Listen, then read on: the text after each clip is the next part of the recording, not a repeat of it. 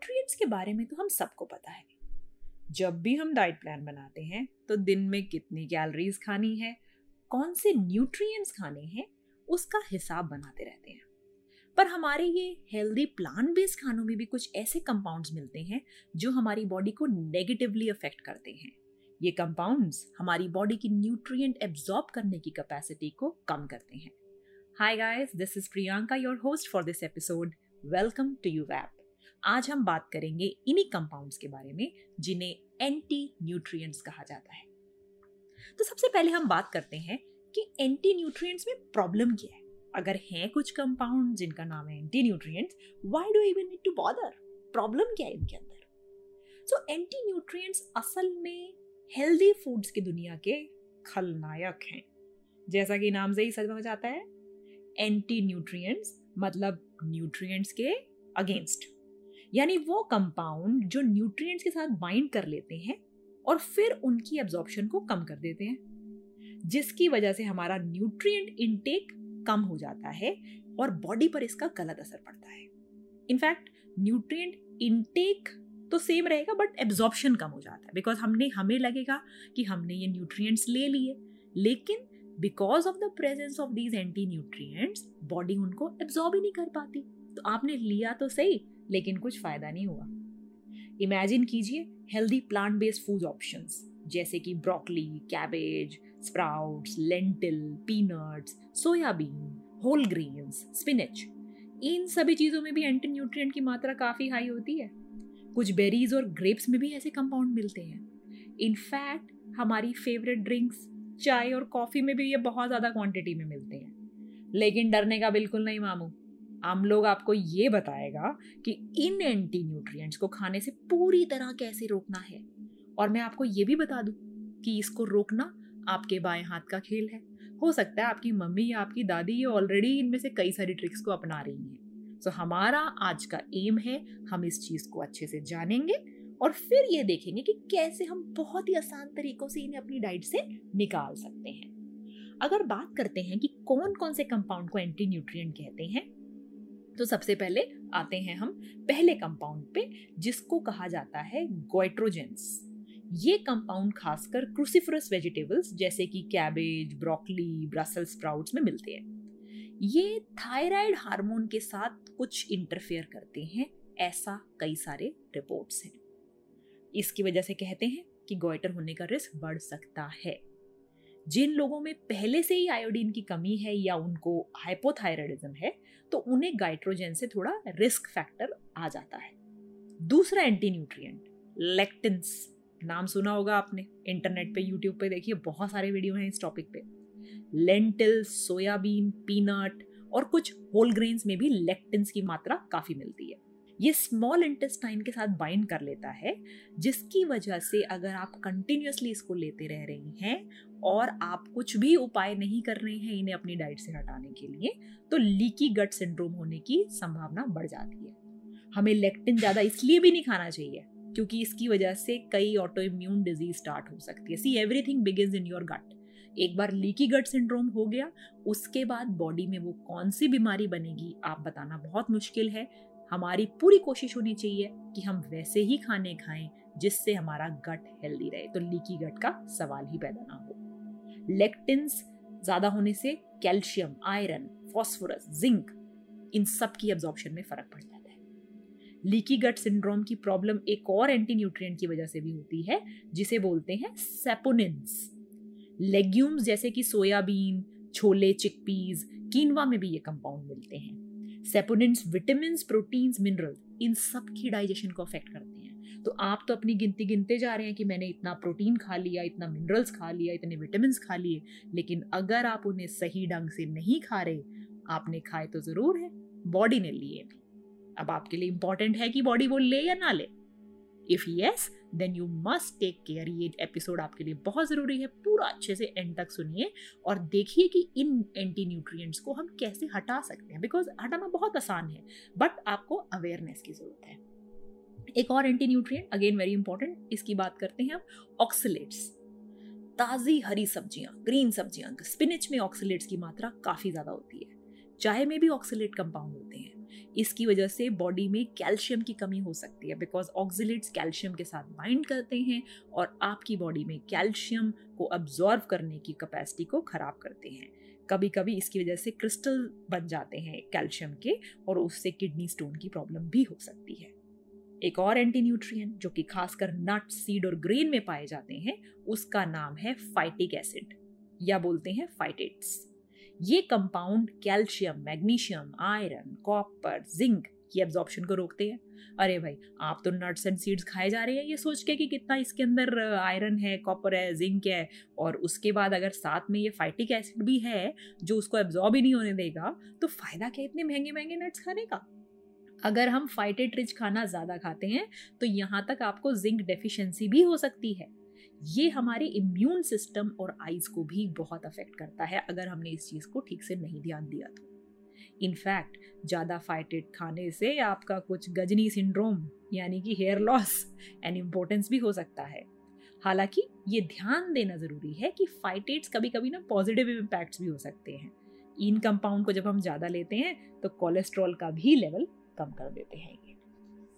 अगला कंपाउंड है जिसे हमें देखने की ज़रूरत है, वो है फाइबर हमने तो आज तक फाइबर के बारे में अच्छी बातें ही सुनी थी।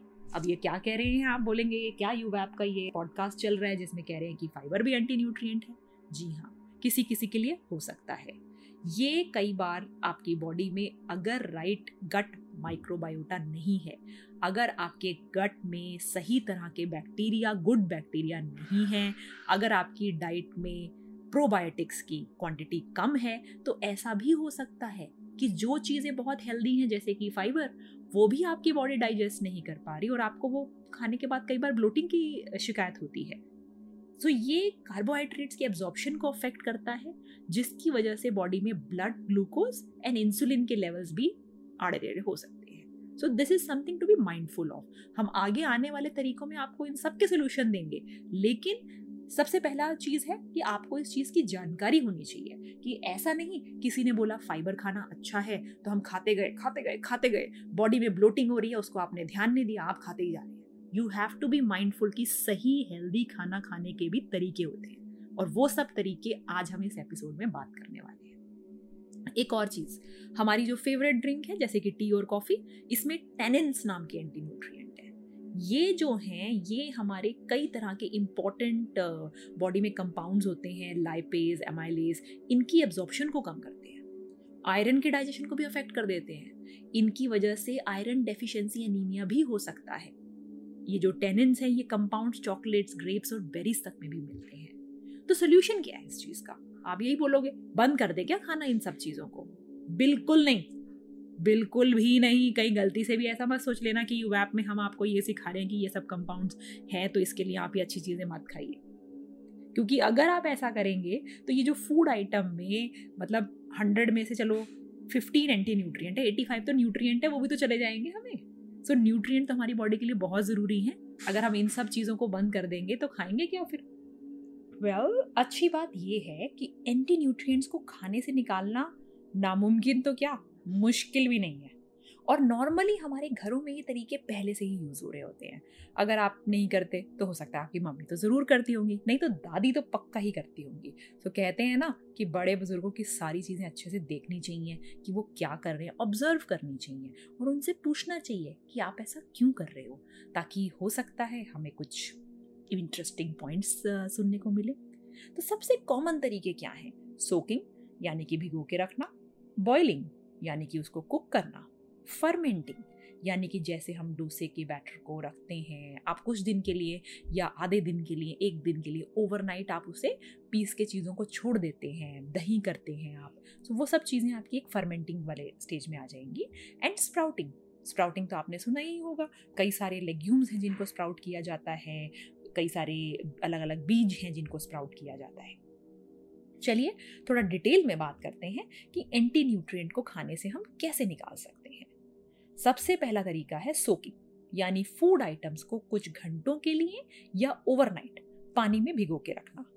ज़्यादातर एंटी न्यूट्रिएंट्स बीन्स और लेग्यूम्स की स्किन में मिलते हैं और ये कंपाउंड्स वाटर सोल्यूबल भी होते हैं, अच्छी बात है। तो भिगोने से ही आसानी से निकल जाते हैं। हाँ ये बात अलग है कि अलग अलग एंटी न्यूट्रिएंट्स को डिजोल्व होने के लिए अलग अलग टाइम लगता है। तो कुछ स्टडीज़ के बेसिस पे फाइटेट के डिजोल्व होने से 12 से 14 घंटे लगते हैं, जबकि टेनिन दो तीन घंटे में ही डिजोल्व हो जाते हैं। मैं बहुत ही सिंपल प्रिंसिपल फॉलो करती हूँ बिकॉज़ मैं सबका याद नहीं रख सकती कि किसमें कितनी देर लगेगी। ज़्यादातर चीज़ों को मैं ओवरनाइट भिगो देती हूँ और मॉर्निंग में फिर मैं उन्हें यूज़ करने में ले लेती हूँ। लेग्यूम्स के अलावा हमें ग्रीन वेजिटेबल को भी थोड़ी देर तो ज़रूर सोक करना चाहिए। उनको रात भर नहीं करना होता, उनको आप आधा घंटा पंद्रह मिनट भी सोक कर देंगे तो भी काम चल जाएगा। ऐसा करने से कैल्शियम ऑक्सीलेट कम हो जाते हैं, लेकिन बहुत लंबे टाइम तक नहीं भिगोना उनको, क्योंकि ज़्यादा भिगोगे तो मतलब उसकी जो न्यूट्रिएंट है वो भी थोड़े निकल सकते हैं। तो थोड़ा, आधा घंटा is enough for green vegetables हमने बचपन से ही सुना है कि स्प्राउट न्यूट्रिएंट का पावर हाउस होते हैं। लेकिन स्प्राउट्स हेल्दी बनते कैसे हैं? तो स्प्राउट्स हेल्दी बनते हैं हमारे अगले मेथड से विच इज़ कॉल्ड स्प्राउटिंग इस प्रोसेस को जर्मिनेशन भी कहते हैं। जर्मिनेशन वो पीरियड होता है जब लेग्यूम से प्लांट निकलना ना अभी भी शुरू होते हैं। इस प्रोसेस से फाइटेट्स और प्रोटीज इनहिबिटर जैसे एंटी न्यूट्रिएंट भी कम हो जाते हैं। ये मेथड इसलिए भी बहुत इंपॉर्टेंट है क्योंकि इससे खाने में बहुत जैसे न्यूट्रिएंट जैसे कि folate magnesium phosphorus manganese vitamin C vitamin K इन सब के लेवल कई कई गुना बढ़ जाते हैं। मतलब 10-20 परसेंट नहीं कई कई गुना मतलब like two hundred percent three percent ऐसे बढ़ जाते हैं। हमारा नेक्स्ट मेथड है, जो कि एंटी न्यूट्रिएंट्स को कम करने के। अभी तक हमने दो देखे, एक था सोकिंग यानी कि भिगो के रखना है चीज़ों को, और दूसरा हमने देखा स्प्राउटिंग तीसरा मेथड है बॉइलिंग खाने को बॉयल करने से उसमें lectins tannins calcium oxalates protein inhibitor जैसे एंटी न्यूट्रिएंट्स हैं जो कम हो जाते हैं।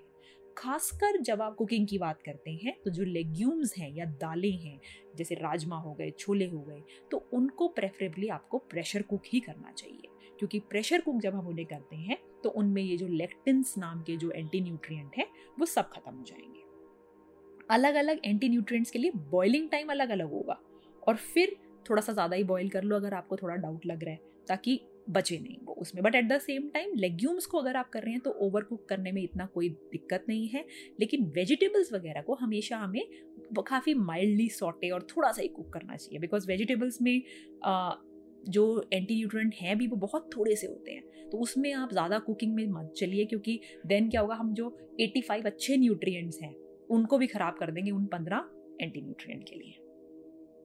तो हमें ध्यान रखना है, खासकर हम वेजिटेबल्स वगैरह को ओवर बॉयल नहीं करेंगे, क्योंकि न्यूट्रिएंट भी हमारे ख़त्म हो जाते हैं। और जो हमें मतलब मेन चीज़, जो बेनिफिट्स के लिए हम उन वेजिटेबल्स को खा रहे हैं, वो नहीं मिलेंगे।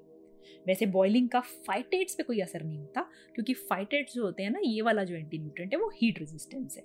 लेकिन हमने आपको बोला कि हम आपको चार मेथड बताएँगे जिसके थ्रू आपके एंटी न्यूट्रिएंट्स खत्म होते हैं। सॉरी हमें न्यूट्रिएंट खत्म बिल्कुल नहीं करना।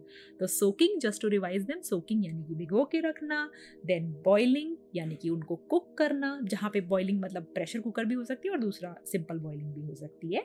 देन स्प्राउटिंग यानी कि उनके जर्मिनेट करना। चौथा मेथड है बहुत ही पुराने समय से जो चलता आ रहा है फर्मेंटेशन का प्रोसेस जिससे खाने को प्रिजर्व भी किया जाता था। फर्मेंटेशन कब होता है? जब बैक्टीरिया या यीस्ट खाने को डाइजेस्ट करने लगते हैं। जैसे आपने सावर ड्रो ब्रेड का बहुत सुना होगा इंटरनेट पे, बहुत सारी रेसिपीज़ हैं, आप ज़रूर उसे देखिए।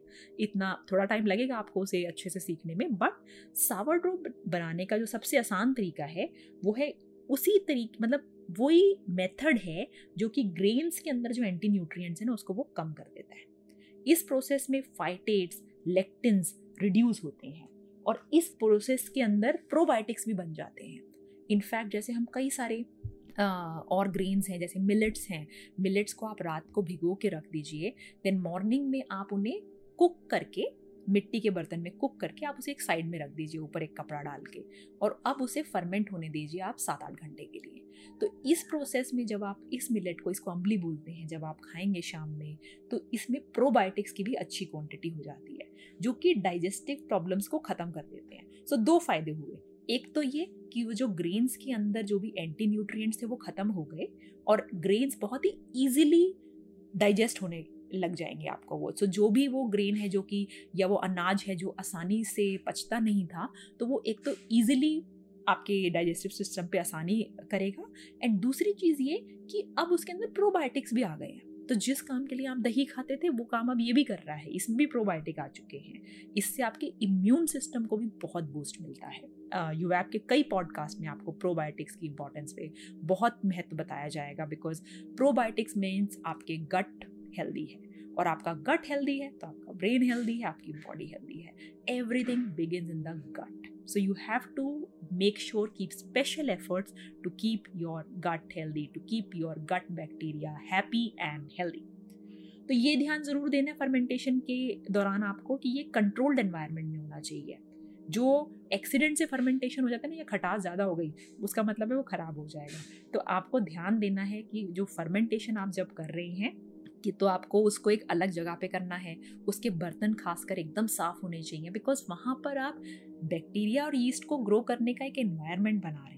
बट वो एनवायरनमेंट वैसा नहीं होना चाहिए कि बैड बैक्टीरिया भी ग्रो करें। तो अगर आपने सफ़ाई नहीं रखी, आपने गंदे हाथों से उसको छू लिया, बच्चों ने उसको छू लिया तो देन उसमें बैड बैक्टीरिया भी आ सकता है। तो उससे क्या होगा कि हम अच्छे प्रोबायोटिक्स बनाने चले थे बट यहाँ तो कहीं खा के फ़ूड पॉइजनिंग ही ना ले ले। So we have to make sure इस बारे में यूवैप के बहुत सारे वीडियोज़ आने वाले हैं।